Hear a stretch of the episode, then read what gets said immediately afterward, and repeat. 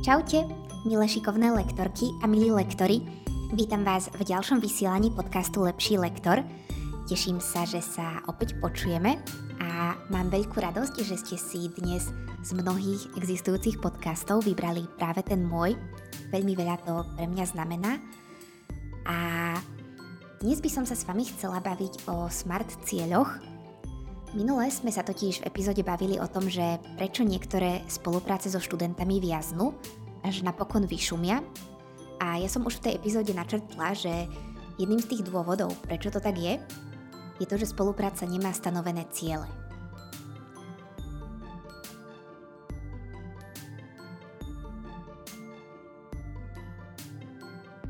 Smart ciele majú niekoľko charakteristík a ja by som ich v dnešnej epizóde rada rozobrala na drobné práve v rámci lektorstva a štúdia jazyka. Tak poďme na to. Taká prvá charakteristika smart cieľov je, že by mali byť špecifické. Čo chce študent dosiahnuť?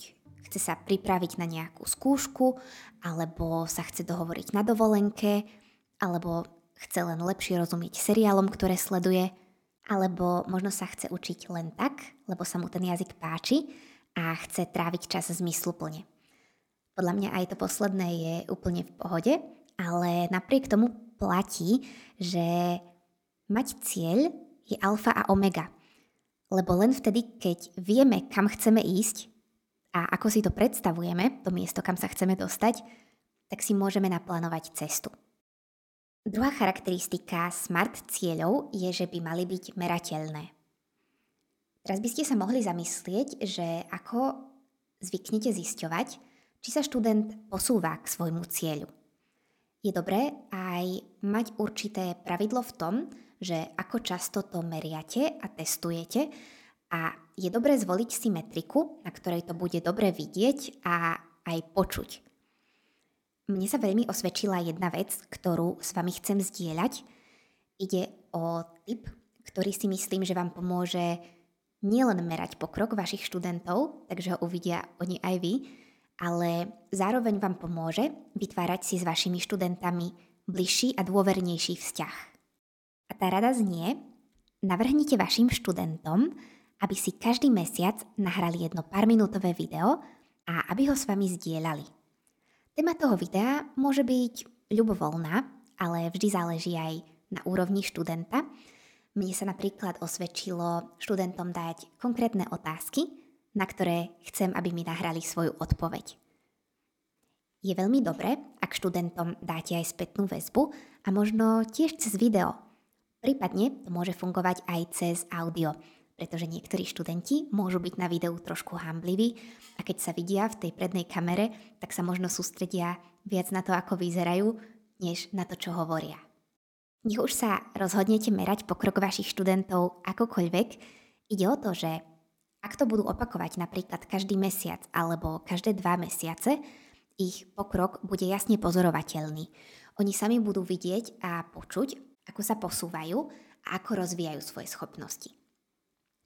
Myslím si, že práve tieto videá či audionahrávky sú o niečo kreatívnejší a priateľskejší spôsob merania pokroku, ako napríklad test alebo písanie eseje hoci samozrejme aj tento typ aktivít má svoje miesto.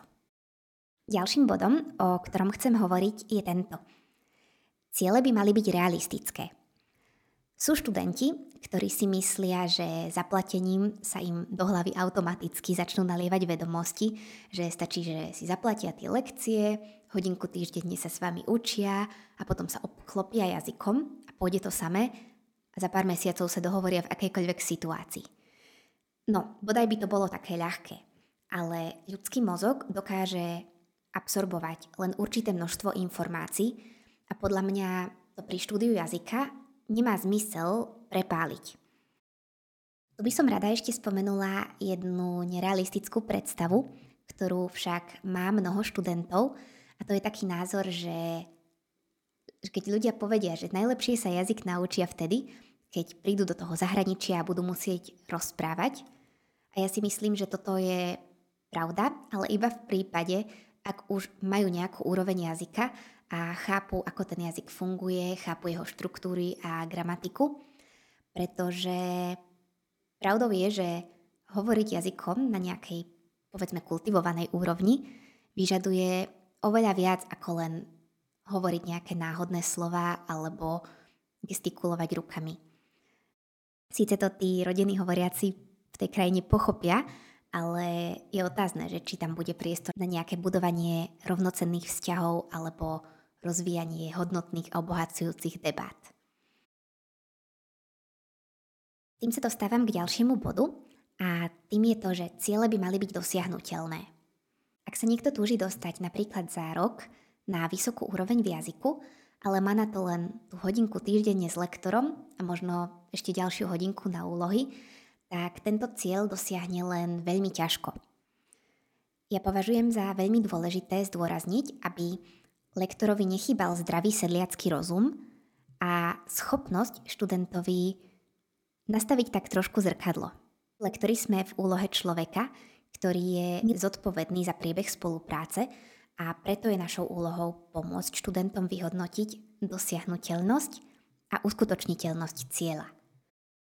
Je dobré vedieť sa kriticky pozrieť na študentové časové, ale pokojne aj finančné obmedzenia a tiež napríklad na to, či má dostatočnú motiváciu, či má podporujúce okolie a či reálne a že či reálne dokáže na pleciach uniesť toľko, koľko si chce naložiť. Poslednou dôležitou charakteristikou SMART cieľov je, že by mali byť časovo špecifické. Treba sa zamyslieť nad tým, že dokedy chce študent tie ciele dosiahnuť. Určite je dobré dávať si veľké ciele, ich dosiahnutie však často môže trvať aj roky.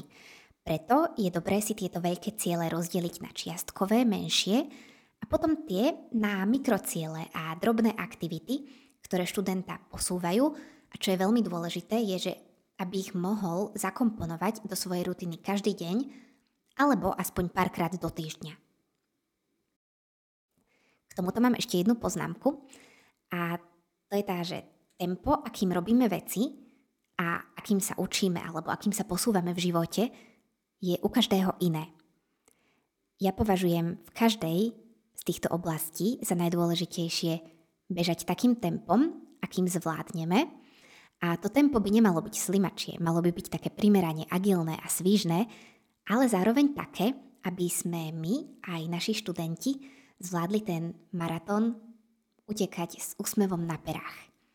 Myslím si, že je v poriadku niekedy zastaviť a nabrať dých, inokedy si dať pauzu, ale vždy treba mať na zreteli ten cieľ, pre ktorý to robíme. Inak sranda je, že toto všetko o smart cieľoch platí všeobecne, nielen pre štúdium jazyka, ale napríklad aj pre naše lektorské podnikanie.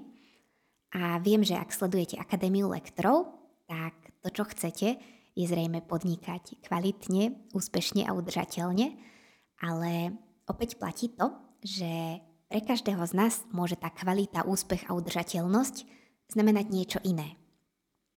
Preto by som vás rada vyzvala k takej menšej reflexii.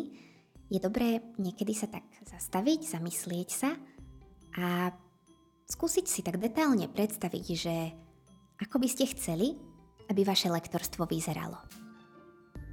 Keď máte toto vymyslené, tak potom môžete začať robiť tie kroky k tomu, aby to tak naozaj bolo. Ak by ste s tým inak potrebovali pomôcť a vziať to systematicky, môžete tak urobiť v mojom kurze Stratégia lektorskej značky, o ktorom nájdete viac info cez odkaz v popisku tejto epizódy. To je už na dnes všetko. Chcela by som vám veľmi pekne poďakovať za vypočutie dnešného vysielania a prajem vám nádherný, úspešný a udržateľný týždeň. Budem sa na vás tešiť na budúce. Čaute!